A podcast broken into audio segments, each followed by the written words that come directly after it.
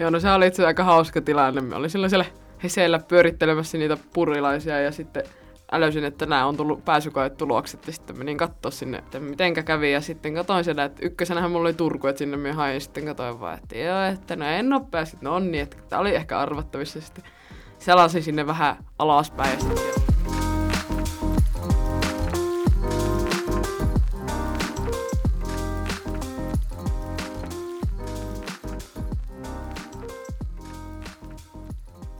tervetuloa MeduGate-podcastin pariin. Minä olen Robin ja studiossa mun kanssa on Markus. Tän jakson aiheena meillä on avaimet onnistumiseen. Eli mietitään vähän niitä juttuja, että kun sä haluat onnistua pääsykokeessa tai ylppäreissä tai oikeastaan ihan missä tahansa elämässä, niin mitkä on semmoisia asioita, mitkä pitäisi olla kunnossa, mitkä pitäisi olla niin kuin hallinnassa, että sä voit saavuttaa sen asian, mitä sä haluat saavuttaa. Ja me ollaan Maken kanssa kerätty tämmöisiä asioita, jotka meidän mielestä on tärkeitä. Me ollaan jaettu nämä kahteen ryhmään. Ja ensimmäinen ryhmä on opiskelun ulkopuolisia asioita. Eli opiskelua ei voi irrottaa elämästä niin kuin muilta osin, että jos sun elämä on muuten päin prinkkalaa, niin vaikka sä tekisit opiskelun suhteen kaikki niin hyvin kuin vain ikinä voi tehdä, niin tulos ei silti välttämättä ole kauhean hyvä. Ja ensimmäisenä meillä on täällä listalla tämmöinen kuin uni. Minkä takia uni on tärkeää? Kaikki tietää, että uni on tärkeää, mutta puhutaan vähän siitä. Kerro Markus, minkä takia uni on tärkeää? Jos miettii unta, miksi me nukutaan, niin kaikki on pakko tehdä sitä, mutta mikä se tavallaan se funktio on, että uni tuo energiaa, uni palauttaa meitä tai meidän elimistöä edellisen päivän jutuista, uni antaa meille voimaa seuraavan päivän juttuihin, niin jos miettii, että nukkuu aina, toki joillekin se on se optimi, että nukkuu vaikka neljä tuntia yössä. Tähän väli heti kommentti, kenelle se on optimi? En tiedä, ehkä jollekin voi olla. En sano nyt, että kenelle se on, itselle se ei ainakaan ole. Minun tarvii ainakin nukkua tarpeeksi. Jostain, no muutamastakin lähteestä on, on kuullut tämmöisiä niin kuin tutkimuksia, että sitä, sitä oli katsottu, kun ainahan tämä, no esimerkiksi American Dream, että meillä on tämä, niin kuin, sä voit saavuttaa mitä vaan, ja sitten bisnesmaailmassa siellä on nämä gurut, jotka nukkuu just sen neljä viisi tuntia yössä, herää aamu kolmelta ja menee salille treenaamaan ja sitten painaa kuusitoista tuntia töitä ja sitten menee takaisin nukkumaan. Niin semmoiset ihmiset, joille se oikeasti toimii, on aivan minimaalinen osa, se on joku ihan promille. Ja vaikka ihmiset tekis niin, niin se laskee niiden suorituskykyä niin kuin ihan huomattavasti. Mä oon ainakin, ainakin kahdesta kirjasta ja niin kuin muutaman tutkimuksen tästä aiheesta nähnyt. Minä uskon tähän. Mulla on ihan omakohtaista kokemusta. En ole aiheesta lukenut kirjoja, mutta itselle riittää se, että nukkuu pari yötä huonosti putkeen, niin kyllä alkaa niin mennä sellainen alamäki, että ei jaksa keskittyä opiskeluun, tekee ehkä jopa vähän huonoja valintoja ruokailun suhteen, ei jaksa oikein liikkua, ja sitten sit se alkaa mennä semmoiseen ihmekierteeseen, että kaikki menee vähän alamäkeen. Jep. Että jos miettii, että mitä, mitä unessa tapahtuu, mitä unen aikana tapahtuu meidän aivoissa, niin mä ainakin mielän sen semmoisena, että meidän aivot puhdistaa itsensä. Eli vähän niin kuin päivän aikana sinne kertyy kaiken näköistä moskaa, niin kuin myös ihan molekyylitasolla, mutta sitten jos miettii vaikka ajatuksia, kokemuksia päivästä, niin aivot kuitenkin saa sen kaiken tiedon sinne, niin se, että sä pystyt seuraavana päivänä oppimaan jotain uutta, niin sun pitää tyhjentää se kahvikuppi ensin, että sinne mahtuu jotain lisää. Eli aivot niin kuin prosessoi niin kuin sen päivän tapahtumat ja vie sinne muistiin ne tärkeät asiat, mitkä sä oot kokenut tärkeäksi, ja sitten unohtaa ne turhat asiat, joita ei tarvitse osata. Ja sitten sen lisäksi myös ihan molekyylitasolla oikeasti puhdistaa niitä aivoja, että siellä tapahtuu tämmöistä huuhtelua.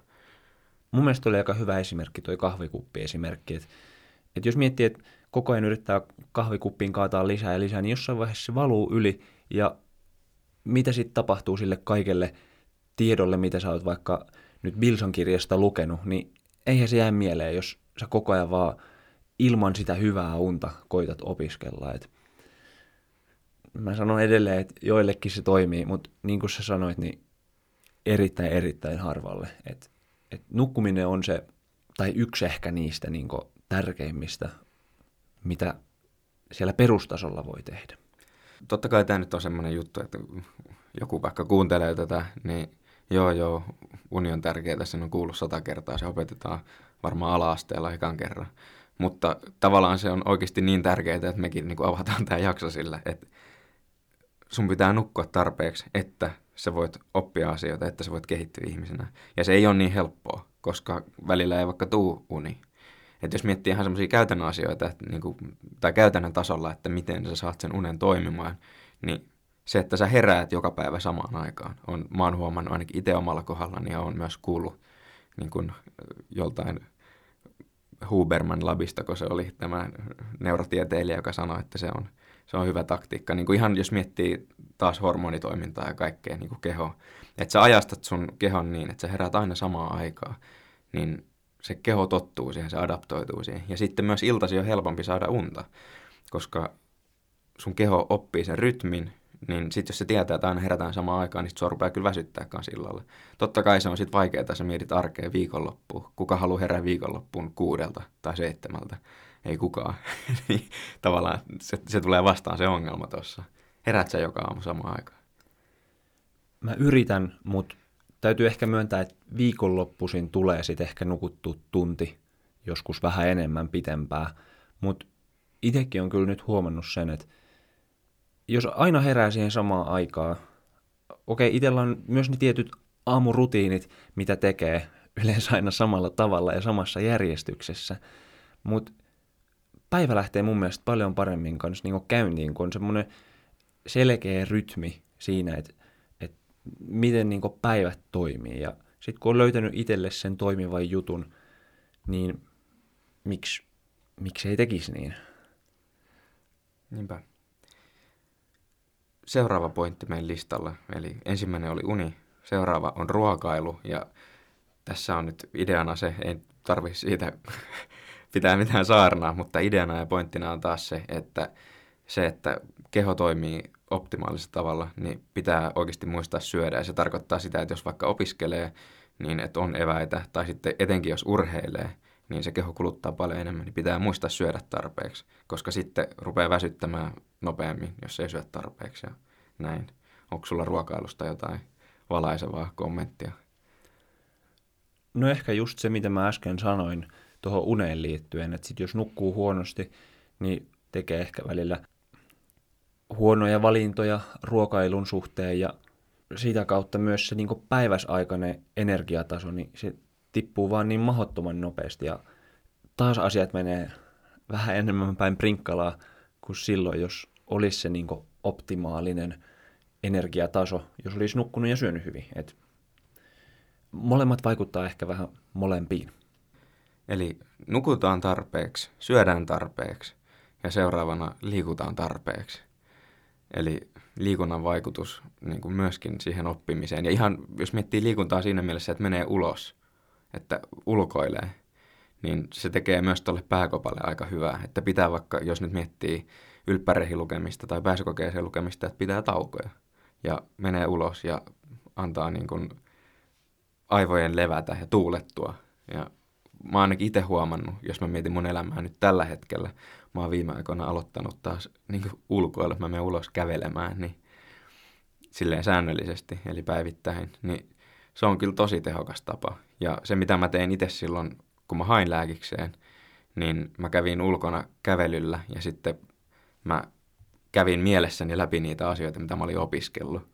Ja se oli sitten taas semmoinen erilainen tapa vähän niin kuin kerrata ja luoda semmoista niin kuin kuvaa, semmoista muistikuvaa siitä asiasta, jonka halusi oppia.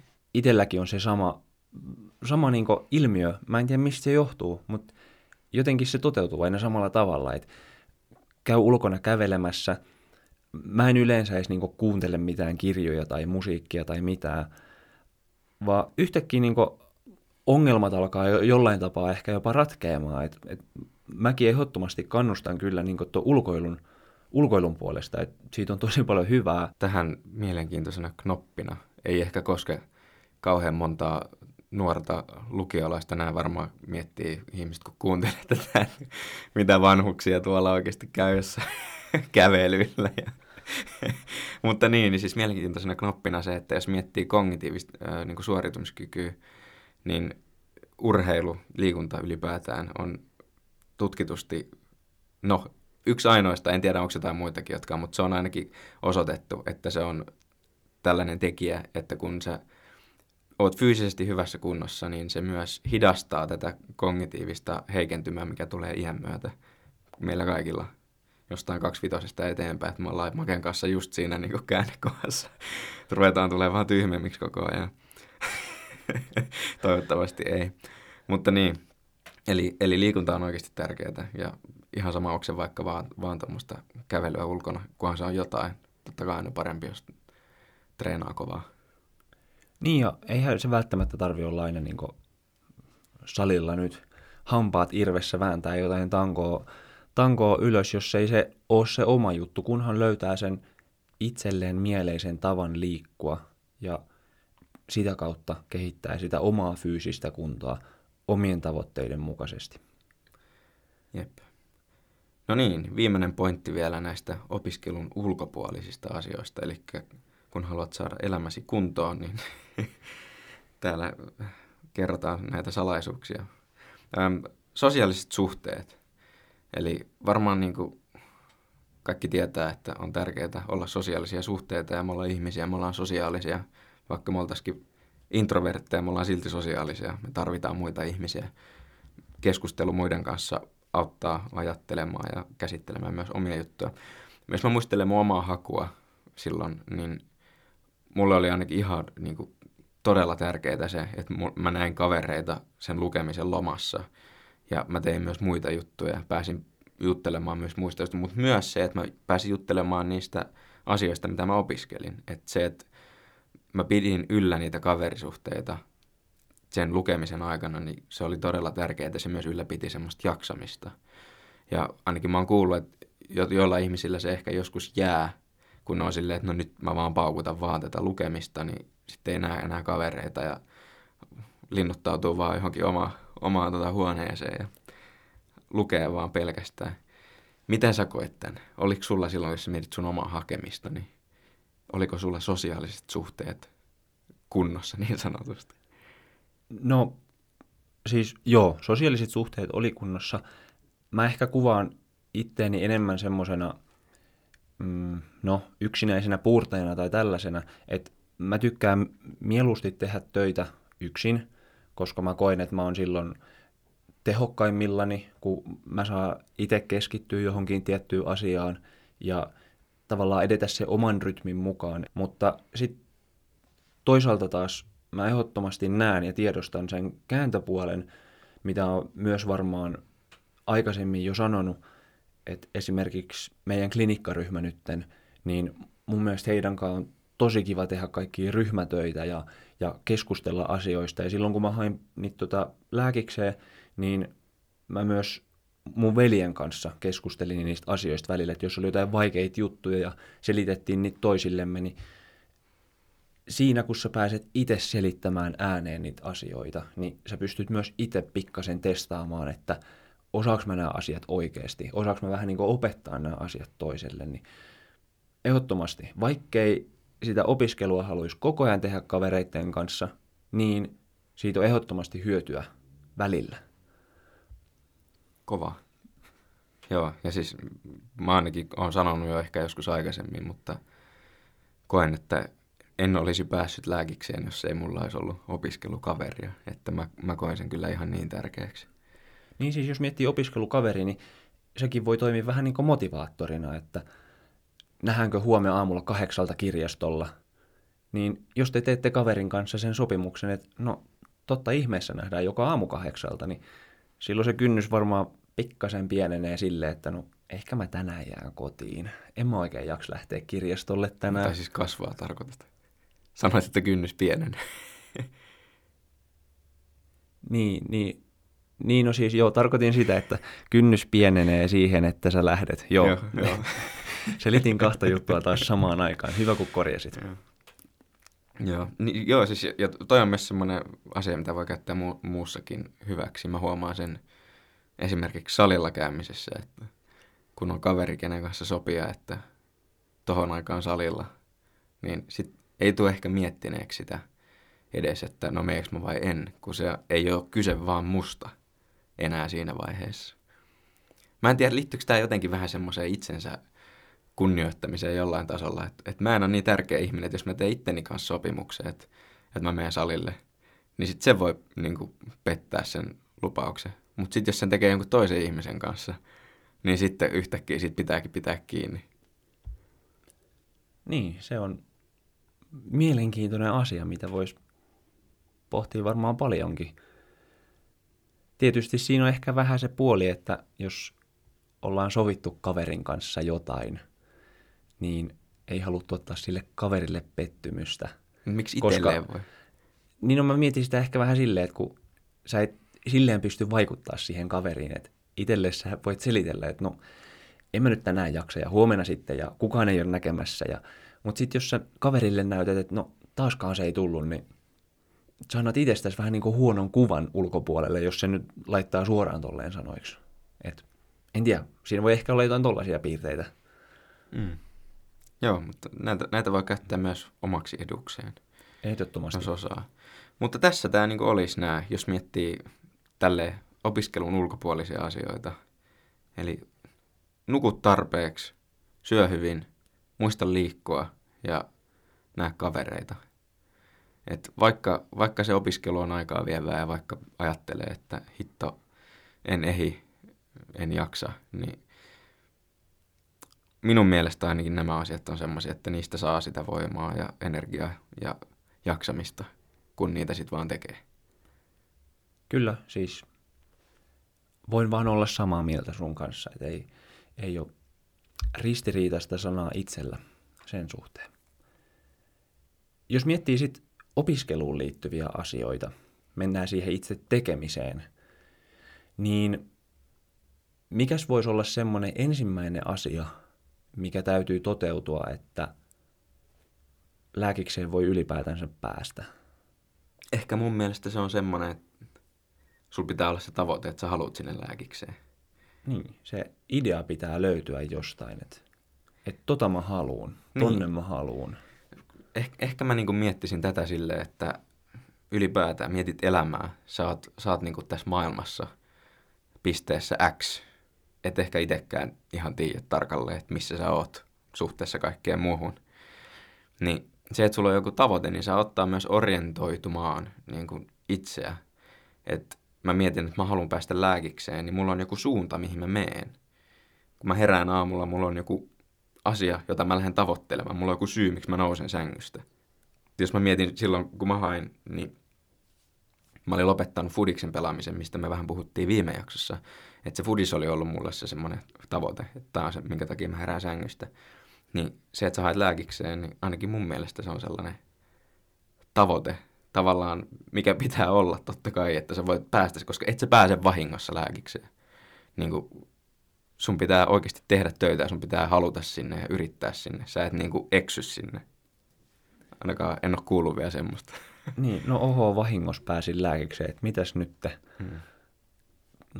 Tietysti pääsykoe tai joku muu, niin voihan se yllättää silleen, että ai, tää koe menikin näin hyvin. Mutta kyllähän siinäkin on tarkoituksella, sä oot pistänyt sinne, että mä haluan osallistua lääkiksen pääsykokeeseen, niin sulla on ollut se tavoite, että, että no tonne mä haluun.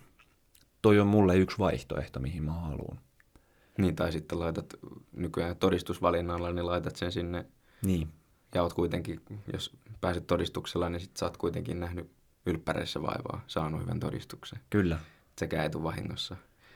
No, mitäs sitten, kun mulla on nyt tää tavoite, että hei, mä haluaisin päästä lääkikseen, niin mä oon nyt vaikka ysiluokalla tai lukioekalla tai missä vaan.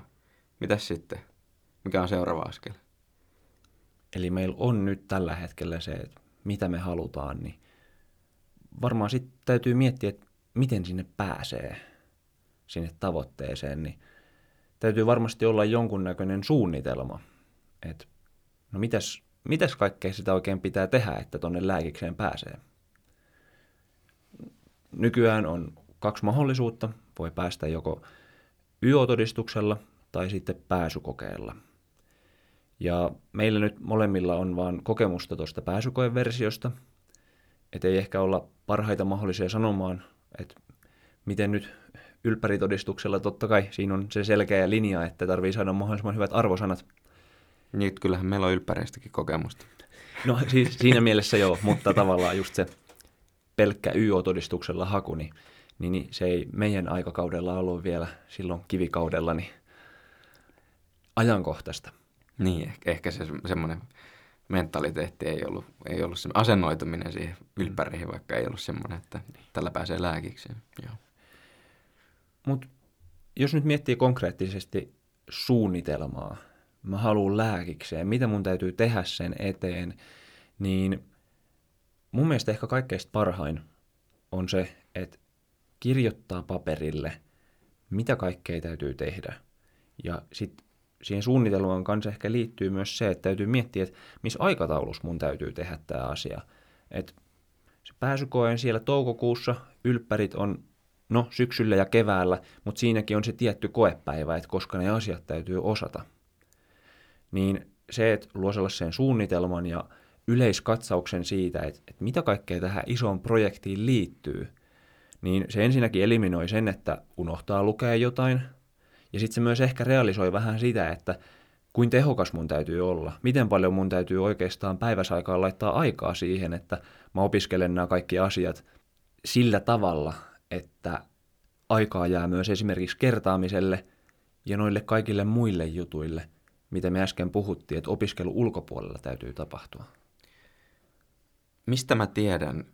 Mä oon lukion ekalla ja sä luettelit tässä asioita, että, että pitää niinku kirjoittaa paperille, että mitä ne on ne niin kuin tavoitteet ja kuinka paljon mun pitää opiskella ja mitä mun pitää opiskella. Mistä mä tiedän siinä kohtaa niin kuin vastaukset näihin kysymyksiin?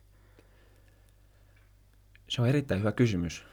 Ja jos joku osaa varmasti niin kuin suoraan vastata jokaisen yksilön kohdalla erilleen, että, että mitä se sitten vaatii, niin hän on varmasti tosi viisas ihminen, mutta toki täytyy esti miettiä vähän sitä tavoitetta, että tavoitteleeko mä, että mä pääsen Y O-todistuksella.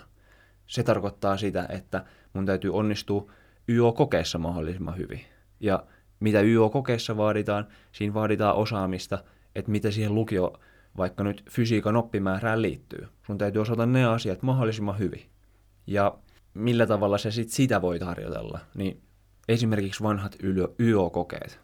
Jos sä siellä osaat vastata niihin kysymyksiin sillä tavalla, että mallivastaukset on sun kanssa samaa mieltä, niin siinä, siinä vaiheessa oot aika pitkälle jo. Se, mitä sä tässä kuvasit mun mielestä, on se, että sulla on ensin se iso tavoite, eli vaikka haluat päästä lääkikseen. Sen jälkeen sä rikot sen pienempään tavoitteeseen, koska se, että sä haluat päästä lääkikseen, on aika iso niin kuin pala purtavaksi. Ja se sisältää aika paljon kaikkea, se on aika tommoinen epämääräinen. Koska jos se olisi helppo juttu, niin kaikkihan olisi sen jo tehnyt. Okei, no mitä se sisältää? No sitten meillä on kaksi vaihtoehtoa, kaksi väylää, miten sinne voi päästä. Sä voit päästä sinne pääsykokeella tai sä voit päästä sinne Y O-todistuksella. Okei, no kummalla sä haluat päästä sinne? Hyvä kysymys. Ja niin kuin jokaisen pitää miettiä varmaan sitä omalla kohdallaan. No sä valitset sitten vaikka, että sä haluat päästä sinne Y O-todistuksella. No mitä se pitää sisällään? Eli tavallaan sä hajotat tätä koko ajan tämmöisiin pienempiin ja pienempiin palasiin, kunnes sä oikeasti oot siellä ihan päivätasolla, niin kuin, että no mitä se tarkoittaa mun elämässä? Mitä mä teen huomenna sen eteen, että mä saavutan tämän monen palikan päässä olevan tavoitteen, että mä ensin onnistun ylppäreissä ja sitten mä saan hyvän arvosanan siitä ja pääsen lääkikseen. Eli se on niin kuin tosi monen palikan takana. Mun mielestä sä aika hyvin kuvasit tuossa äsken, että sä niin kuin, sun pitää miettiä ylhäältä alas vähän, niin kuin, että mitä tää pitää sisällään. Jos mä mietin itteeni lukiossa ja sä olisit silloin esittänyt mulle tämmöisen ajatuksen, että ylhäältä alas. No ensinnäkin se, että mä tiedän, että mä haluan päästä lääkikseen, niin aika hienoa, että jos osaat lukion ykkösellä jo tollaisen asian. Mutta sanotaan nyt vaikka mä valmistuin ja siinä kohtaa mä päätin, että mä haluan nyt päästä lääkikseen, kun mä oon kirjoittanut ylppärit. No niin, no mitäs se mun kohdalla vaatii? No sit mä pistin palasiin se. Eli eks niin, silloin mulla oli vaan se pääsykoevaihtoehto. No mitä se tarkoittaa? No mun pitää osata bilsaa, fysiikkaa ja kemiaa. No mitä se tarkoittaa? Ja sitten taas pienempiä ja pienempiin palasiin. Ja se on niin kuin todella hyödyllinen tapa ainakin mun mielestä saavuttaa se semmoinen hyvä suunnitelma. Mä en muista, kerroinko mä jollain aikaisemmalla kaudella tästä, mutta silloin kun mä hain, öö, se oli muistaakseni se mun toinen koe. Eka koe oli suoraan lukion jälkeen, niin se toinen koe, mihin mä osallistuin, niin mä tein ajatuskartan, mä laitoin siihen keskelle ympyrään, että minä haluan lääkikseen.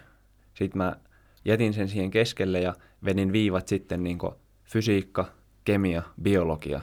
Sitten niistä kaikista mä vedin viivan seuraavaan aiheeseen, että mitkä oli ne kirjojen aiheet. Ja sitten mä palastelin ne kirjojen aiheet vielä niiden kirjojen kappaleiden otsikoiden mukaan. Et nyt vaikka fysiikan kakkoskurssin kirjassa on nämä ja nämä otsikot, niin mun täytyy osata sieltä nämä ja nämä asiat.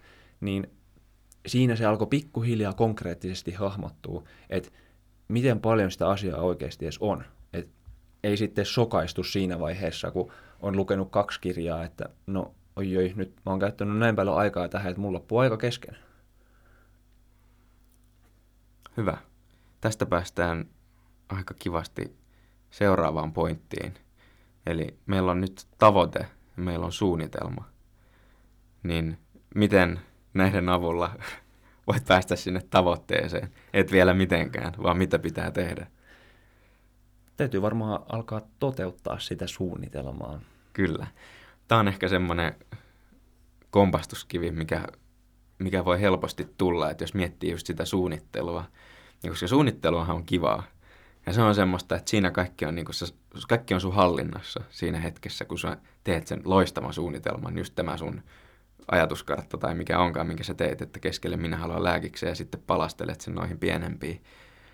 Mutta sitten kun pitääkin rupea tekemään ja opiskelemaan niitä juttuja, niin sitten se ei olekaan niin helppoa. Ja se ei menekään niin kuin oli ehkä kuvitellut, vai? Niin, siis niin kuin me kaikki varmaan tiedetään, niin on niitä hyviä päiviä ja sitten on niitä surkeita päiviä ja sitten on vielä niitä huonompia päiviä, milloin ei oikeastaan kiinnostaisi yhtään lukea tai avata vaikka jotain fysiikan kirjaa ja alkaa sieltä jotain aaltoja opiskelemaan, niin miten sitten? Yhtäkkiä ei ollakaan enää sen suunnitelman mukaisesti tekemässä työtä ja huomataankin, että no voi vitsi, että nyt viikkoon en ole koskenut noihin kirjoihin, että, että, että tämä suunnitelma kusee nyt. Apua. Nostaanko mä kädet pystyyn vai mitä mä teen seuraavaksi? Niin. No mitä sä teet seuraavaksi?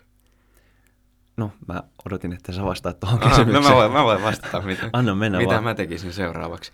No, siinä tullaan just tähän niin kuin, suunnitelman adaptoitumiseen, tai niin kuin, siis tähän, so, sä sopeutat sun suunnitelman sun elämään, ja tää on niin kuin, mun mielestä tosi vaikeeta.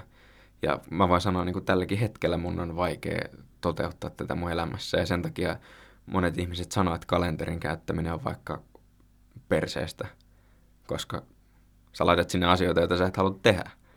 No, m- miksi sä sit haluaisit käyttää sitä? Eli älä laita sinne asioita, joita sä et halua tehdä. Et se on just se, että et pitää löytää se suhde ja osaa kuunnella myös itseään. Et sulla on nyt se tavoite, ja sit sä mietit, että minkä takia sä haluat sen asian. Okei, sä haluat päästä lääkikseen. No, sulla on jotain syitä siihen, minkä takia sä haluat päästä. Niitä on hyvä miettiä. Sitten sulla on myös jotain syitä, että okei, jos mä en nyt teekään tätä juttua, että jos mä en, en nyt toteutakaan tätä mun suunnitelmaa, mä en opiskele, niin mitä sitten tapahtuu? Sitäkin on hyvä miettiä. Mä pysyn paikallaan, mä en opin näitä asioita.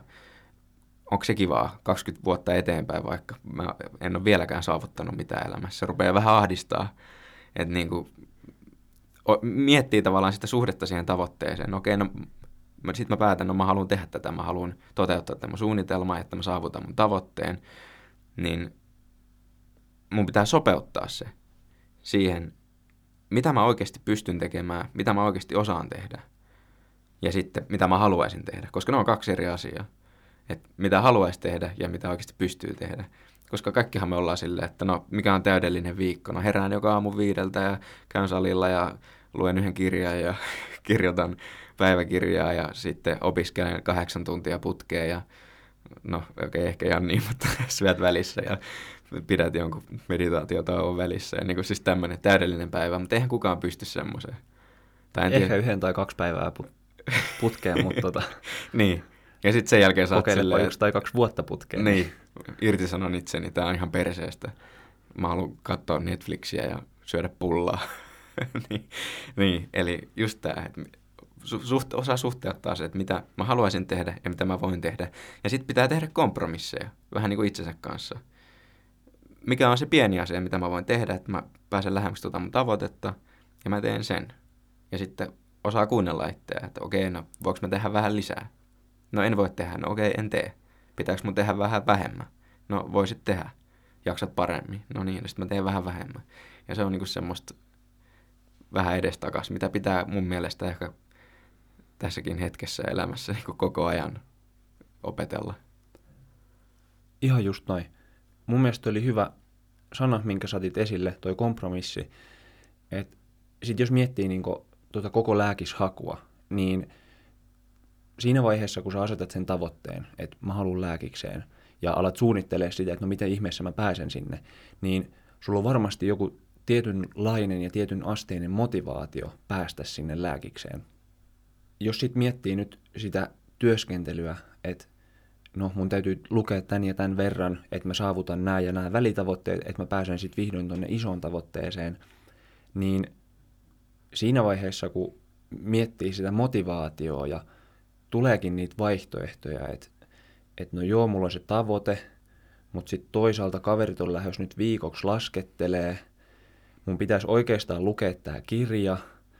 Täytyy vähän miettiä välillä, että mikä on se isompi motivaatio. Että joo, varmasti siinä vaiheessa, kun on lukenut neljä kuukautta putkeen, niin ajattelee, että olisi tosi kiva lähteä laskettelemaan, mutta tuleeko siellä sitten luettua? Ei välttämättä.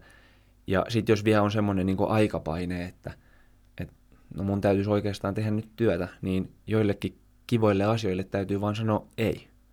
Totta kai.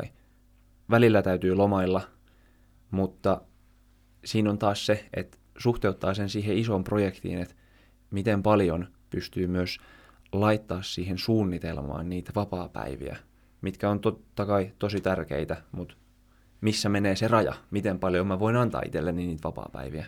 Niinpä. Ja to, siis, no, just jos mietit vaikka tuota laskettelureissua, niin mun mielestä siinä se, että jos se on tämmöinen hetken huuma, että se pikkuääni, joka tuolla sun sisällä on, niin se sanoo sulle, että tää on väärin, että sun ei pitäisi lähteä, että sä oikeasti haluat saavuttaa tämän hyvän tason tässä fysiikassa, ja toi on nyt vastoin sitä sun tavoitetta, sä meet nyt hetken huumassa, haluat lähteä, älä tee sitä, ja sitten silti teet se.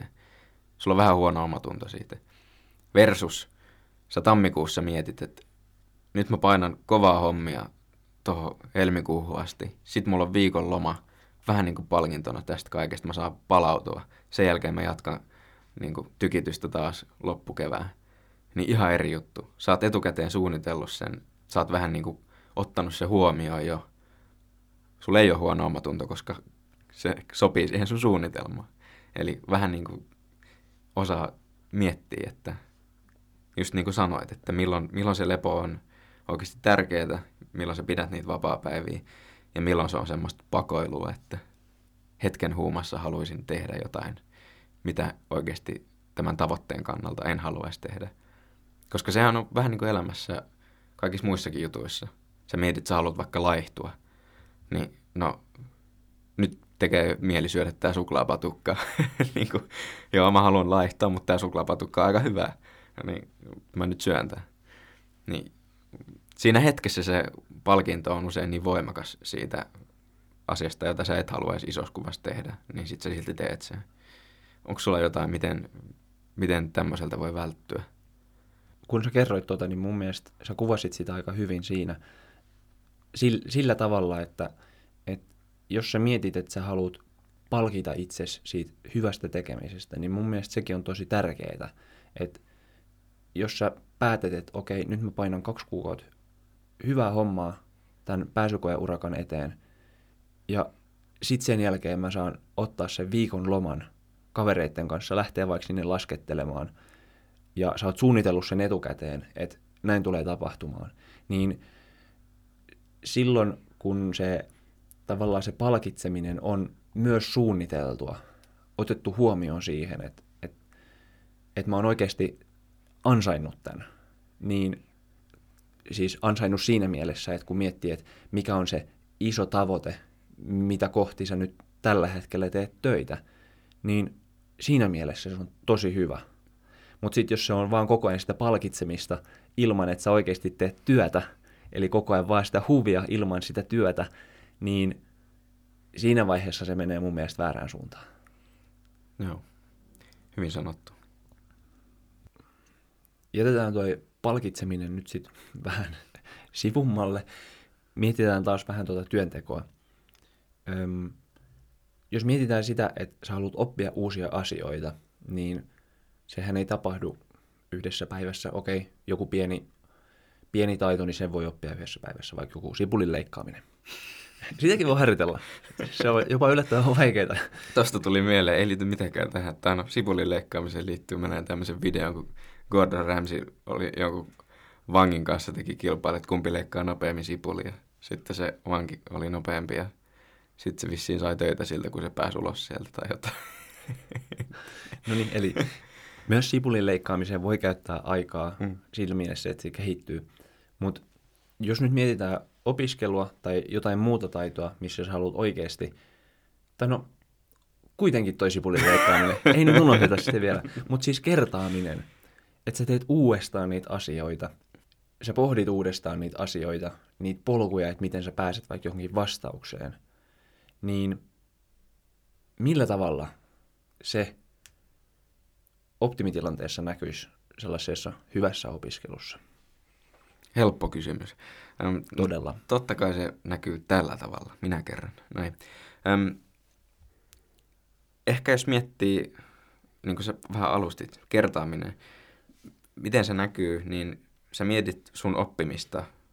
Joskus jossain valmennuskurssilla kuulin tämmöisen vertauksen, että mietit hiekkarantaa ja siihen tulee aallot siihen rantaan. Mietit, miten sileä se on se ranta. Sitten sä painat sun jalan siihen hiekkaan ja siihen tulee sun jalanjälki. Ja sitten sieltä tulee aalto ja se pyyhkäisee siitä yli ja takaisin sinne mereen. Ja siinä näkyy vielä vähän sitä sun jalanjälkeä. Mutta se on jo vähän aallistunut. Sitten sieltä tulee seuraava aalto ja se menee takaisin. Ja siinä on enää ihan pieni merkki siitä, että sä oot painanut sen jalan siihen. Ja sitten seuraava aallon mukana, se hävii kokonaan. Niin tavallaan sitä oppimista ja muistamista voisi verrata tähän, että kun sä opit sen uuden asian, sä opiskelet sen, sä painat sen jalan siihen hiekkaan. Ja sitten kun sä odotat liian pitkään, niin se aika huuhtoo sen jäljen pois ja sä et enää osaa sitä. Eli se, että kun sä painat sen jalan jäljen siihen kerran, sieltä tulee se aalto, niin sä painat sen uudestaan siihen päälle. Ja tää on nyt sitä kertaamista. Eli jos sä mietit, miten iso kokonaisuus on, ihan sama ylppärit tai pääsykoe, mutta ylppäreissä sulla on vaikka kolme ainetta, neljä ainetta, jota sä kirjoitat, niin sun pitää kerrata niitä asioita, että sä voit muistaa ne. Niin mä ainakin mieltäisin se tälleen. Miten se sitten näkyy, mitä sä nyt tarkalleen kysyit, että miten se sitten näkyy siinä opiskelussa. Se näkyy varmaan niin, että sä senkin laitat sinne sun suunnitelmaan, milloin sä kertaat niitä asioita, joita sä opiskelet. Tuo oli tosi hyvä toi aaltovertaus. Mä en ainakaan koskaan ollut kuullut sitä, mutta mun mielestä se oli tosi kuvaava, että ajan kanssa, jos ei niitä asioita lue, laske, mieti, pohdi, jos ei niistä keskustele uudestaan, niin sitten ne jää jonnekin tonne. Sitten sä et muista niitä enää. Niin. Jos miettii vaikka jotain jakokulmaa, niin mä en ainakaan muista enää, kun ei sitä moneen moneen vuoteen käyttänyt. Niin miten ihmeessä tämä oikein toimii. Niin, kyllä.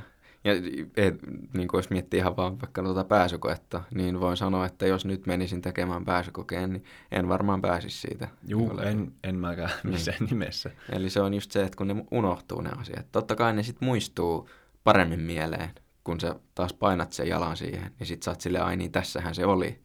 Mutta se vaatii sitten vähän sitä palauttelua. Mutta sitten se, että sä pystyt pitää sen siinä aktiivisesti, niin se vaatii nimenomaan sen, että säännöllisesti kertaat niitä juttuja. Opiskelusta me listattiin vielä yksi pointti, mikä olisi sellainen tärkeä asia, mitä ei saisi unohtaa, mutta se on ehkä kuitenkin se kaikkein vaikein asia. Ja se on se, että uskaltaa mennä sinne epämukavuusalueille, mikä voisi nyt opiskelussa vaikka näkyä sillä tavalla, että menee tekemään niitä tehtäviä, mitkä on vaikeita, mitä ei osaa, mitä joutuu uudestaan ja uudestaan tekemään. Ja sit sitä kautta pikkuhiljaa laajentaa sitä omaa mukavuusaluetta isommaksi ja isommaksi. Että ne asiat, mitä ei osaa, alkaa pikkuhiljaa vähentyä siinä isossa projektissa. Millä tavalla sä menit epämukavuusalueelle sun pääsykoen lukemisessa? No varmaan just toi, mitä sä kuvasit, että tekee niitä semmoisia tehtäviä, mitä, mitä ei niin kuin ehkä tiedä osaavansa etukäteen. Et se on niin kuin se. Et ehkä nyt, jos mä vähän koostan tätä kokonaisuutta, mitä me nyt ollaan laitettu tähän, että sulla on se tavoite, sit sulla on se suunnitelma, sit sä teet sitä työtä, ja sit sä huomaat, okei, okay, että tämä suunnitelma ei pitänyt, sä muokkaat sitä, sä teet lisää työtä, sä kertaat niitä asioita, niin sitten se, että sä oot niinku valmis epäonnistumaan. Ja niinku, mun mielestä siihen on kysymykseen on helppo vastata, että sä mietit, että miten se epämukavuusalueelle meneminen näkyy, niin se näkyy epäonnistumisena. Et mä ehkä mieltäisin sen vähän semmosena, että, että sä voit kehittyä ihmisenä, että sä voit kehittyä niinku näissä aineissa, mitä sä opiskelet. Se vaatii sen, että sulla on toinen jalka siellä tutussa ja turvallisessa. Elikkä ne, niissä asioissa, joita sä osaat jo, mikä sulla on pohjana siellä. Ja toisen jalan sä laitat sinne pimeyteen, mistä sä et oikeasti tiedä yhtään mitään. Ja mistä tiedät, että sieltä tulee sitä niin kuin iskua naamaa vasten kasvoja, että sä tuut kompuroimaan, sä tuut epäonnistumaan. Se silti kerta toisensa jälkeen uskallat laittaa sen jalan sinne. Mutta se, että sä uskallat laittaa sen jalan sinne kerta toisensa jälkeen, vaatii sen, että sulla on se toinen jalka siellä turvassa. Koska jos sulla on molemmat jalat siellä, missä niin kuin tulee niin sanotusti keppiä, niin sit käy huonosti. Et sit, sit sä tiput pohjalle. Mutta se pitää olla tasapainossa ja se voi olla tosi vaikeeta.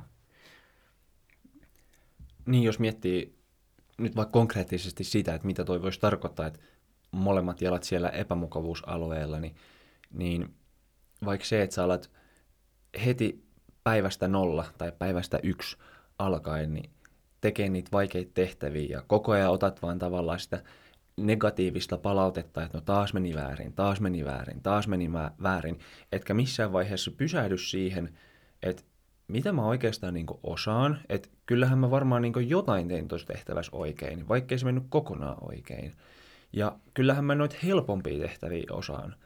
Että et myös se, että mm, jos miettii, että sä haluisit juosta joku päivä kymmenen kilometriä putkeen, ja nyt tällä hetkellä sä pystyt juoksemaan vaan yhden kilometrin putkeen, ja sen jälkeen sun jalat sanoo, että ei enää, nyt ei jaksa enää, niin jos sä joka päivä vaan näet se, että et, no taaskaan mä en juossut kymmenen kilometriä putkeen, ja taaskaan mä en juossut kymmenen kilometriä putkeen, vaan mä juoksin nyt yhden kilometriä, taas mä juoksin puolitoista kilometriä, niin jos et sä missään vaiheessa pysähdy siihen katsomaan, että et, no miten paljon mä oon oikeastaan niinku kehittynyt jo, että alussa mä olin tuolla ja nyt mä jaksan jo juosta kolme kilometriä enemmän kuin alussa, niin pitää myös osata nähdä se, että et millä tavalla se oma epämukavuusalue pikkuhiljaa pienenee ja se oma mukavuusalue pikkuhiljaa laajenee, niin sillä tavalla pystyy luomaan sitä turvan tunnetta pikkuhiljaa isommaksi ja isommaksi, että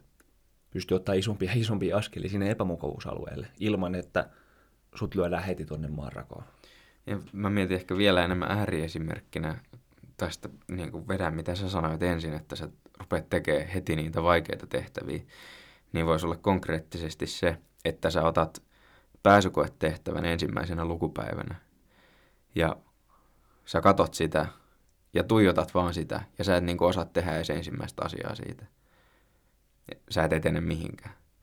Niin tavallaan jos ei sulla ole jotain, mistä sä rakennat sen sillan siihen uuteen, eli jos ei sulla ole se toinen jalka siellä turvassa, niin sulla ei ole mitään, mistä sä voit ottaa kiinni, jolloin silloin sä et myöskään pääse eteenpäin. Ja ei mene kauhean pitkään. Sä jaksat ehkä viisi minuuttia katsoa sitä tehtävää ja sit sä oot silleen, no niin, anti olla, tehdä jotain muuta. Tää on ihan perseestä. Et aika nopeasti se, se seinä tulee siinä vastaan. Mutta sitten taas just se toinen ääripää, niin kuin vähän mitä säkin äsken kuvasit tuossa, tai niin kuin siihen liittyen, että jos sä juokset vaan aina sen yhden kilometrin ja oot silleen, että no tää on hyvää, tää on kivaa ja mä osaan tän. Ja sä et niin kuin näe sen yli, että mitä sä voisit olla, että sä voisit jaksaa juosta enemmän, sä voisit jaksaa juosta sen kymmenen kilometriä jos, joku päivä. Että sä näet, että se on mahdollista, niin silloin sä et ikinä tule etenemään. Jostain hienosta motivaatiopuheesta olen kuullut tämmöisen lauseen, että isoimmat epäonnistujat elämässä, tai niin kuin isoin epäonnistuminen elämässä ei ole se, että sä tähtäät liian korkealle ja epäonnistut, vaan se on se, että sä tähtäät liian matalalle ja onnistut. Musta se on aika hyvin sanottu. Ehkä se liittyy enemmän tuohon tavoitteen asettamiseen, mutta tuli mieleen tässä. Epämukavuusalueesta puhuttaessa. Joo, siis mun mielestä oli hyvin sanottu.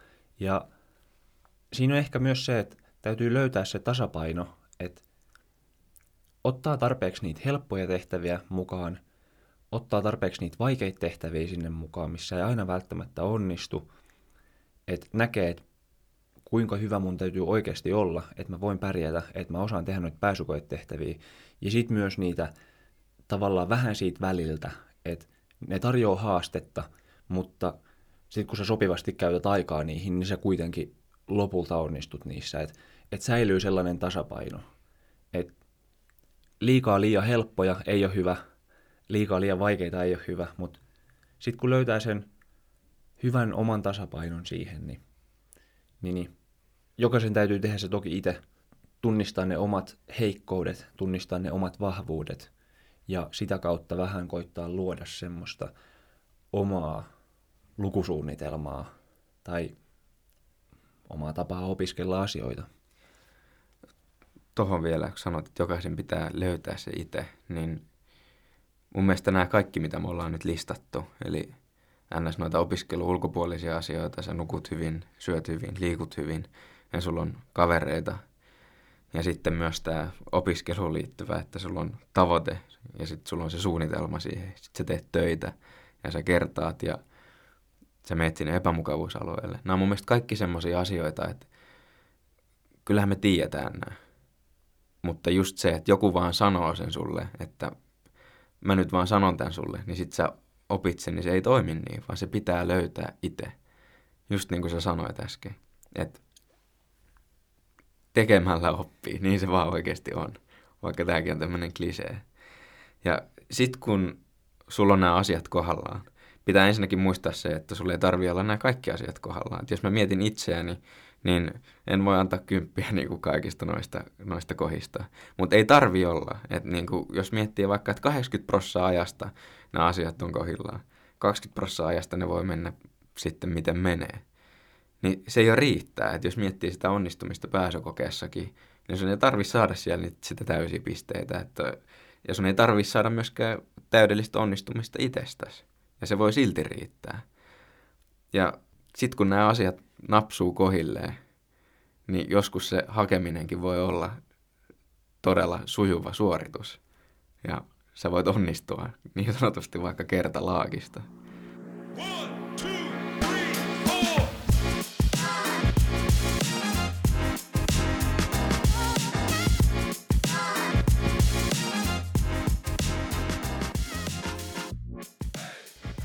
Seuraavaksi mä voisin esitellä meidän tämän jakson vieraan. Hän on kaksikymmentäkolmevuotias lääkisopiskelija, aloittanut lääkiksen vuonna kaksituhattayhdeksäntoista niin kuin mekin, ja on meidän vuosikurssin emäntä. Lisäksi hän on aktiivisesti mukana meidän ainejärjestön toiminnassa ja tällä hetkellä kerhotalo vastaavana. Ja hänet tunnetaan myös fanaattisena formulafanina. Tervetuloa studioon, Ronja. Kiitos paljon. Kiitos kutsusta. Hei, lähdetään heti vähän käymään läpi sun hakua, niin Robin äsken tuossa sanoikin, että sä pääsit samana vuonna kuin me, eli kokeilla kaksituhattayhdeksäntoista, niin kuinka monta hakua sulla oli? No silloin kaksituhattayhdeksäntoista, niin sehän oli eka kerta, että silloin olin just kirjoittanut, niin sen jälkeen sitten oli pääsykokeet ja sitten nakki napsahti ja piti tulla Kuopioon. Ikävä nakki kuulostaa siltä. Okei. Okay. No jos miettii nyt, että sä oot suoraan lukiosta tullut, niin milloin sä oot ensimmäisen kerran ajatellut, että sä voisit hakea lääkikseen tai milloin sulla on ensimmäisen kerran tullut ajatus, että lääkärit on hyviä tyyppejä? No, se on ehkä vähän vaikea sanoa, että se oli aika pitkä prosessi kuitenkin, että totta kai niin kuin, olisiko se ekan kerran yläasteella tullut semmoinen, että tykkäsi niin kuin luonnontieteistä ja sitten kun mä olin niin kuin hyvä koulussa jo silloin ja sitten piti aina olla niin kuin, piti saada kympin todistukset ja suut muut, niin ajattelin, että voisi hakea semmoisen koulun, mikä niin kuin vaatisi vähän enemmän, että kun on selvästi niin kuin, ajattelin, että on lahjoja ja tälleen, niin pitää tähätä korkealle ja sitten lääkis siinä vaiheessa tuntui niin kuin, ehkä parhaalta vaihtoehdolta, emme niin kuin, pienenä ollut todellakaan silleen, että joo, musta tulee lääkäri, että musta piti tulla kukkakauppias tai joku muffinsien leipoja, mutta sitten mä löysin silloin yläasteella, että rahakin on ihan kiva juttu, että voisi niinku miettiä sitäkin tässä ammatinvalinnassa. Niin. Sitten ehkä lukioaikaan, niin kyllä se oli semmoinen, että lähdin tämmöisen luonnontieteispainotteisen lukioon ihan sillä ajatuksella, että voisi lukea sitten niitä fysiikkaa ja kemiaa, että pääsisi sitten sinne lääkikseen, mutta sitten mä löysin siellä, että kaikki muutkin oli silleen, että ne hakee lääkikseen. Meillä oli niinku lumaluokka. Ja ehkä niin kuin kahdeksankymmentä oli, että joo, että hän lähtee lääkikseen. Sitten tuli vaan sinne jossain välillä silleen, että, niin kuin, että ei me varmaan kaikki sinne päästä. No mut, pääskö muutkin? Ää, no itse asiassa aika monet, mutta osa lähti sitten muitakin. Jotain just bioke- tai bioalkemiaa, biolääketiedettä ja tämmöistä lukemaa. Että olisikohan meistä joku, bi- tai ainakin neljä viisi. Meidän luokalta on niin kuin lääkiksessä kyllä. Sä sait ilmeisesti aika aikaisin ton idean, kun sanoit, että siinä yläasteen aikana tuli vähän sitä miet- mietintää, että vois hakea lääkikseen, niin oliko sulla missään vaiheessa semmoista toista suunnitelmaa, että mitä jos ei lääkis olekaan se paikka, että mihin mä pääsen? Ää, no me silloin ainakin abivuonna, niin me rupesin tosi paljon miettimään sitä, että lähtisi lukea fysiikkaa, koska minusta fysiikka oli hirveän hauskaa ja me ajattelin, että niin tähtitiede olisi etenkin semmoinen, mikä olisi ollut tosi siistiä. Tai meillä oli niin kuin joku fysiikan kurssi, missä käytiin just hiukkasfysiikkaa, niin käytiin CERNissä katsoa. Ja siellä oli ihan tosi siistiä. Ja siis me olin silleen, että vitsi, täällä on hienoa siellä. Mä muistan, kun ne fyysikot siellä niin kuin lounastauolla veti kaljaa siellä jossain niin kuin terassilla. Sitten mä silleen, että niin kuin, tuo olisi aika jees. Okay. Että voisi mustakin tulla fyysikko. Mutta ei sitten kuitenkaan napannut, kun ajattelin, että en jaksa ehkä katsoa semmoisia käyriä loppuelämää. Niin päätin sitten hakea lääkikseen kuitenkin. Hmm. Missä kohtaa sulla tuli? Oh, tai oliko sulla joku semmoinen piste, että sä niin kuin teit sen päätöksen, että nyt, nyt mä hän lääkikseen, vai oliko se vähän niin kuin semmoinen, että no en tiedä muutakaan? Niin, no se oli just nimenomaan näin, että mä olin silloin, en me nyt tiedä, no pistetään nuo lääkiksi, että katsotaan, mitä sitä tulee, se ei ollut, niin kuin, ei ollut mitään semmoista suurta päätöstä, kun ei, ei todellakaan ei siinä vaiheessa osannut päättää. Ja sitten kun mun suuret intohimot on niin kuin syöminen ja nukkuminen, niin sitten mä ajattelin, no niistä ei ehkä saa ammattia, niin piti ihan vaan jotain sinne yhteishakuun laittaa. Miten tota... Jos mietitään nyt, sä pääsit ensimmäisellä hakukerralla heti lääkikseen, niin varmasti hyvällä lukemisella ylppäreihin on ollut jonkun, jonkunnäköistä vaikutusta. Kerro vähän sun abikeväästä, millaista se oli?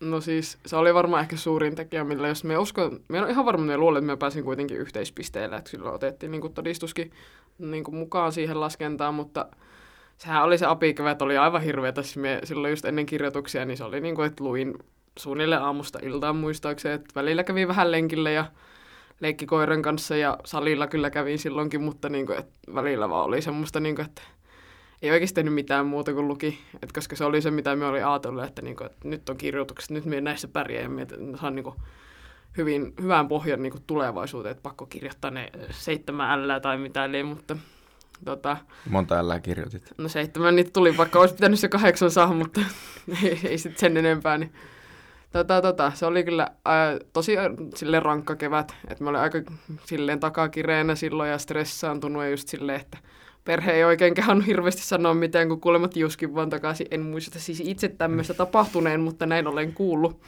Jaa. Ja sitten semmoista, niin kuin, että olisi ehkä voinut vähän rennomminkin välillä ottaa, mutta se nyt oli se, mitä me oli ajatellut, että niihin kirjoituksiin me haluan panostaa ja niissä haluan pärjätä, niin niihin sitten tuli luettua paljon. Oliko se tämmöistä niinku kaikkiin kirjoituksiin, eikö sä eka tai net kirjoitit jo silloin kakkosen keväällä? Joo. Aloitit sä silloin jo tämän sairaan lukemisen? No silloin me kirjoitin Espanjan ja Mantsan, niin tota, Mantsa nyt oli vähän semmoista muutenkin semmoinen aine, että et siinä nyt siihen niin paljon lukenut, semmoista niin kuin, no kuvaa jotain maalaatta ja en tiedä. Ja sitten no Espanja oli kanssa helppo silleen, että olin ollut siis Argentiinassa vaihossa siinä ykkösen ja kakkosen välillä, niin sitten kirjoitti lyhyen espanjan, niin se tuli aika helposti se, tota, niin, niin silloin ei ollut ainakaan ihan kauheat stressit. Ehkä ne ekat oli sitten just silloin, kun kirjoitti niin kuin biologiaa ja englannin sitten kolmosen syksyllä. Mm. Mutta sit kaikkein pahin oli totta kai se apikevät silloin, just ennen niitä vikoja kirjoituksia. Niin sulla oli neljä ainetta sitten keväällä. Joo. Joo. Kyllä. Ö, oliko sulla minkäännäköistä sellaista tarkempaa suunnitelmaa, vaikka just nyt siihen apikevääseen, kun paljon on tekemistä, niin loiko se minkäännäköistä vaikka lukusuunnitelmaa tai aikataulutusta tai muuta? Joo, kyllä minä taisin ottaa silleen, muistelen ainakin, että meitä niin, että ottaa aiheen kerralla, just kävin kurssi kerralla läpi niitä asioita. Että vaikka niitä fysiikan kursseja, mitä niitä oli seitsemän kahdeksan, niin aina kävi niitä niinku vuorotellen läpi ja koitin aina vaihtaa silleen, että vähän niinku, että mitä ainetta lukee milloinkin. Että se jos aina sai sitä vähän vaihtelua siihen ja sitten koitti niinku painottaa siihen, että oppisi aina ne niinku ydinasiat siitä ja ymmärtää sen kurssin silloin, kun se, niinku, että mitä tavallaan tarvitsee tietää siitä. Että ehkä just se, että ymmärtää, miten ne asiat toimii, niin se oli myös se, että millä sitten pärjäsi paremmin kanssa niissä pääsykokeissa. Miten sä niin kun lähestyit sitten tätä, sanoit, että tavoite oli ymmärtää niitä asioita, jos puhutaan nyt vaikka fysiikasta, mm. niin onko se sitä, että sä lasket paljon tehtäviä vai luet sä teoriaa vai miten sä opit ymmärtämään niitä asioita? Se oli nimenomaan sitä laskemista ja sitten niin kun niitä soveltavimpiakin tehtäviä, niitä sitten laskettiin niin kun tunteja välillä sille. Mä muistan niitä pitkiä fysiikan laskuja, mitä silloin piti vielä ja jotain kolme tuntia, että sä maalaskua laskenut ja sitten ei vieläkään onnistu sitä, että pitäisikö vaan luovuttaa, mutta... Sitten jossain välissä oli niinku paras tunne ikinä, kun sait sen tehtävän vihdoin oikein, niin se oli kyllä niin just semmoista, että pitää vaan tehdä niitä soveltaviakin tehtäviä ja yrittää päästä sisälle siihen, niinku, että miksi nämä asiat menee näin, koska ei semmoinen ulko-opettelu, se ei ole oikein ikinä minulle ainakaan toiminut. Niin ja se kuulostaa myös just siltä, tai niinku itsekin kun miettii, muistelee sitä pääsykoetta, niin siellä kuitenkin on aina just niitä kysymyksiä, joihin sä et ole silleen valmistautunut. Että mm. siinä kysytään jotain, mitä sä et ole vieläkin laskenut. Ja sit sun pitää osaa soveltaa niitä asioita, mitä sä oot oppinut, kun sä oot lukenut siihen kokeeseen. Niin, niinhän se meni. Ja sit jos osaa heittää pari oikeaa kaavaa sieltä, että ymmärtää, mistä puhutaan siinä tehtävässä, niin kyllähän siitä jo sit pääsykokeissa sai niitä muutamia pisteitä. Sä kuvasit tuossa äsken mun mielestä aika hienosti, että, että välillä sä niin monta tuntia hakkasit vaikka jotain yhtä laskua ja sä yritit sitä niin kauan, että se vihdoinkin meni oikein, niin mun mielestä ainakin kuvaa vähän semmoista periksi antamattomuutta ja myös ehkä halua epäonnistua asioissa. Onko sulla tullut elämänvaiheella jotain, vaikka onko sulla urheilutaustaa, mistä sä oot oppinut tommosia asioita vai onko toi tullut vähän niin kuin luonnostaan sulle? No ei, kyllä mä oon vaan tosi itsepäinen persoona, että niin kuin periksi ei anneta. No, mutta se on ainakin toiminut eduksi. Joo, mielestäni. Ainakin tähän asti, mutta on sitä välillä haittaakin sitten, yeah. Kun ei vaan suostu antaa. Välillä vaan pitää osata luovuttaa, mutta... Joo, kyllä. Okei, no sitten jos mietitään vaikka nyt sitä abikevättä tai voit miettiä näitä muitakin kirjoitusvaiheita, mutta minkälainen sun niin kuin vaikka viikko oli? Sä sanoit, että sä luit ihan sairaasti, niin kuinka paljon sä siitä oikeasti luit? Mä muistelen, että se oli ehkä semmoista kuudesta kahdeksaan tuntia päivästä. Ei se kuitenkaan niinku ihan aamusta ilta ollut. Onko että... tämä nyt aktiivista lukemista vai niinku koko aika? Mä muistelen, että mä tein semmoisia, että luki jonkun kaksi neljä tuntia ja sitten teki vähän jotain muuta, että katsoi jotain Netflixiä tai kävi koiran kanssa mehässä tai jotain tämmöistä. Ja sitten taas toiset muutamat tunnit ja sitten kävi tyyli illalla salilla tai jotain tämmöistä. Että eihän aktiivista lukemista ehkä päivässä just jotain kuusi kahdeksan tuntia sitten. Ja se oli nimenomaan sitten lähempänä kirjoituksia, että eihän sitä niinku montaa kuukautta olisi semmoista jaksanut. Mutta sitten aina just semmoisia sopivia välejä luki niinku sitten silloin aiemmin, kun oli vielä koulua, niin ehkä pari-kolme tuntia illassa sitten. Pidit sä sitten vapaapäiviä viikossa? En, en yhtään muista. Voi olla, että en. Sitten jos oli jotain menoa, niin sitten saatoin pitää, tai jos teki vaikka jotain kavereiden kanssa, mutta, mutta en mene niin kuin hirveästi vie muutenkaan vapaapäiviä. Ei kuulu tapoihin. Okay. No mutta toisaalta se on sitten hyvä, että jos on löytänyt itselleen hyvän tavan toimia, niin mikä jottei.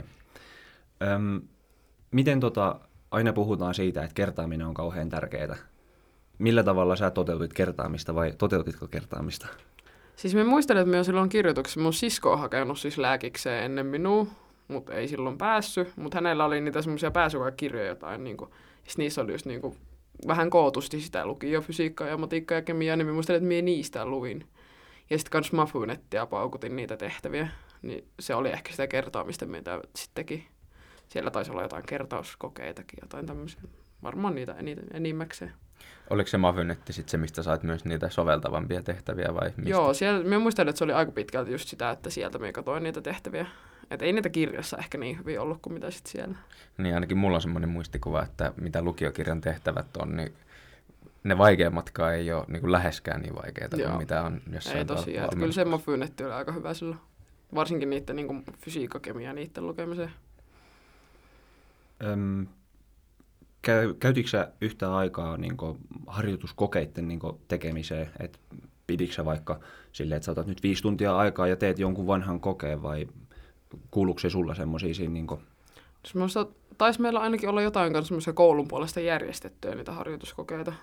Ja sitten muistelen, että siellä MAFY-netissäkin oli niitä harjoituskokeita, niin taisimme niitä ainakin pari tehdä, jos jakson. Joo. Joo. No sit jos miettii, sä sanoit, että sä paukutit kirjoituksiin niin kuin ihan täysillä. Ja sitten vikat kirjoitukset on siinä maalis-huhtikuun vaihteessa suurin piirtein ja sitten on vielä reilu kuukausi pääsykokeeseen.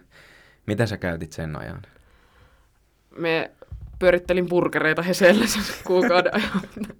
Kyllä meistä välillä koitin lukeekin. Silloin oli just, että kun Pilsasta olisi ollut jo siellä, silloin kun syksyllä kirjoitti Pilsan, niin kertailin sitten sitä niin kuin pääsykokeita varten ja sitten just yritin käydä niitä niin kuin kertaavia materiaaleja läpi, jotain niitä pääsykoekirjoja tai sitten just MAFY-netistä niitä semmoisia kertausjuttuja, muistaakseni jotain. En nyt ihan tarkkaan muista, mutta mu- silloin just kun oli niin kuin lukenut niin paljon niihin kirjoituksiin, niin ei ole enää hirveästi puhtia lähteä niin kuin sitten uudestaan rutistamaan siihen pääsykokeeseen. Oli vähän silleen, että no, et luen sen, minkä pystyin itse parhaini siinä kokeessa, mutta että niin kuin nyt ei ole vaan hirveästi annettavaa tässä välissä. Ja se riitti sitten. Se, se sitten riitti. Ja.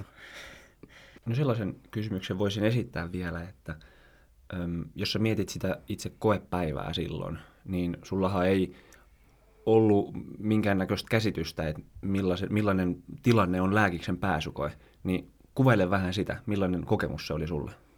Mm, kyllä mä muistan, että minua jännitti tosi paljon. Mä kävin Turussa toki tekemään sen kokeen silloin, kun Turkuun haki.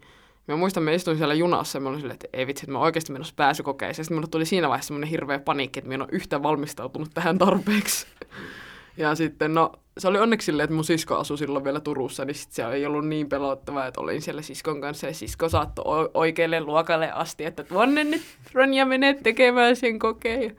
Sitten se otti siellä jonkun, no, kun tulin sieltä kokeesta niin valmiina jo, tota, niin, silleen, niin se oli siinä, siinä mielessä helppo, mutta kyllähän se oli silleen aika outo tilanne.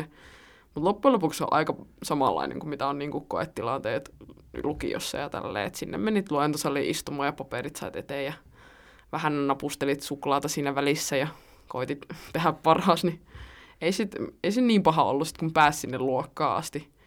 Mutta totta kai kaikkein vaikein tilanne oli se, kun tuli vessahätä siinä kesken kokeen, sitten sä oot silleen, että no mitäs nyt? No menitkö? No kyllä me menin sitten vessaan, mutta aina se on hirveä niin kuin vaiva nousta sieltä ja olla niille huitoon niille valveille, että hei hei, pääsenkö vessaan? Oliko sulla jotain muuta niin kuin koestrategiaa? Olitko miettinyt etukäteen, että miten sä, missä järjestyksessä vaikka teet niitä tehtäviä? Tai... Ei ollut mitään. Että mä vaan ajattelin, että lähdetään tästä tekemään ja katsellaan, mitä tulee. Se oli varmaan, että kyllä mä yleensä käyn silleen, tai olin silleen, että käyn sen koko kokeen läpi ja teen ekaan ne tehtävät, mitkä mä tiedän, että osaan tai mille on niin kuin eniten annettavaa. Ja sitten rupeaa sen jälkeen katsoa, että olisiko vielä jotain, keksisikö niihin tehtäviin, mitä ehkä osaa. Mä muistan, että se oli ainakin jotain fysiikan tehtävä, mulla ei ole mitään hajua, mitä niihin laittaa. Että sitten jos keskittyi niinku niihin, mitkä parhaiten ties, niin ensin. Oliko tämä sama strategia, mitä sä olit käyttänyt ylppäreissä vai? Joo, aika pitkälti. Että aina niinku aloittaa niistä helpoimmista ja mistä tietää, että saa eniten pisteitä ja sitten menee niinku siihen vaikeimpaan sitten viimeiseksi. Mulla tulee vielä mieleen tämmöinen kysymys, jos nyt katsot taaksepäin sitä. Sulla on siinä mielessä niinku poikkeuksellisen lyhyt toi hakuaika, mutta jos mietit vaikka koko lukioa, ja siitä siihen pääsykokeeseen asti, niin tuleeko sinulle mieleen jotain semmoisia niin kuin asioita, jotka on siivittänyt sinut tähän onnistumisen, tai mitkä on ollut niitä niin kuin avainjuttuja, jotka on sun mielestä ollut tehnyt sen eron, että sä oot päässyt sit sisään lääkiksi? Mä en ole semmoinen ihminen, että mä menisin tenttiin ja olisin vaan, että no katon nyt ne, kirjoita mitä kirjoita lähden pois, vaan on aina semmoinen, menee sillä mentaliteetillä, että niinku yrittää parhaansa.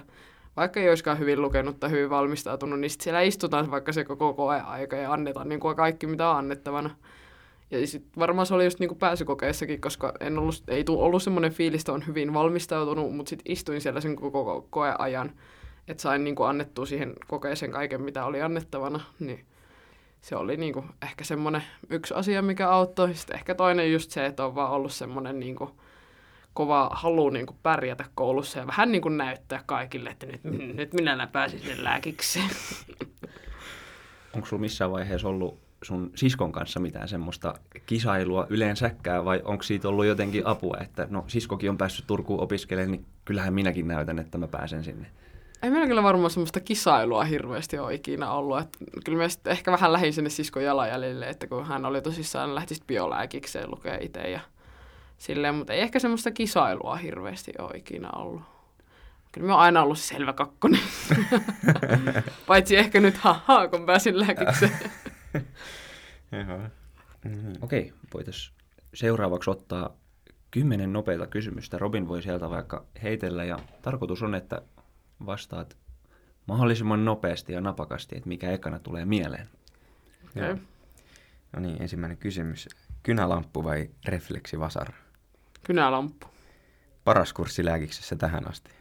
Ehkä kirra on nyt ollut tosi kivaa, mutta se on tässä tietysti menossa, niin vaikea sanoa vielä silleen. Huonoin kurssi lääkiksessä tähän asti? No varmaan jotain niitä solubiologiaa, mitä oli silloin sorautoja ykkösellä ja sitten yritit niitä kinaasi, kinaasin, kinaaseja opetella siellä ja ei helvetti, kyllä hajottiin. Näköaisti vai kuuloaisti? Kuuloaisti. Lemppari elinjärjestelmä? Elinjärjestelmä? Mm, varmaan, varmaan G I-kanava. Vastaanottava vai leikkaussali? Leikkaussali. Paras opiskelijatapahtuma? Mm. Varmaan kuolontahko. Verinäytteenotto vai tuseeraus? Verinäytteenotto. Aamu- vai iltapäiväopetus? Iltapäiväopetus, ehdottomasti. Miksi kannattaa hakea lääkikseen? Onhan täällä kivaa, vaikka välillä vähän hajottaa. Kiitos, oikein hyviä vastauksia tuli. Öm, ihan viimeisenä voitaisiin vielä kysyä, että kerro siitä tilanteesta, kuvaile vähän, että mitä fiiliksiä oli, millainen reaktio oli, kun kuulit, että sä pääsit sisään lääkikseen? Joo, no se oli itse asiassa aika hauska tilanne. Me olin silloin siellä Heseillä pyörittelemässä niitä purilaisia ja sitten älysin, että nämä on tullut pääsykoetulokset ja sitten menin katsoa sinne, mikä oppiport, mikä se on, oppipolku vai tänne. Op, että, joku opintopolku. Joo, just sinne, niin, että mitenkä kävi ja sitten katsoin siellä, että ykkösenähän mulla oli Turku, että sinne me hain ja sitten katsoin vaan, että joo, että no en ole päässyt, no on niin, että tämä oli ehkä arvattavissa sitten. Selasin sinne vähän alaspäin ja sitten siellä oli se sininen palkki siellä neljännellä paikalla. Itä-Suomen yliopisto ja opiskelupaikka myönnetty, niin mä olin vaan silleen, että niinku, ei helvetti. Että niinku, eihän tässä näin pitänyt käydä. Mulla oli kaksi suunnitelmaa, että joko mä lähden Turkuun tai sitten mä pidän välivuoden ja lähden reissaamaan, mutta niinku Kuopio ei se ollut, niinku, ollut missään välissä vaihtoehto. Sitten me niinku ehkä siinä muutamat kyynelet tirautiin, että mitäs tässä nyt pitäisi tehdä, että en minä tiedä haluanko me tuolle, mutta kyllä se sitten siitä pikkuhiljaa rupesi niinku ihan innostukseksi muuttumaan, että enhän minä nyt lääkispaikalle voi eikä ei sanoa, niin et sitten otin paikan vastaan ja rupesin sitten kyllä ihan innolla odottamaan syksyä. Että siinä se iloksi muuttui pikkuhiljaa ensijärkytyksen jälkeen. Aika hyvä. Kiitos Ronja, että tulit vieraaksi meidän jaksoon. Kiitos teille. Ja kiitos myös kuulijoille. Se on moi. Moi moi.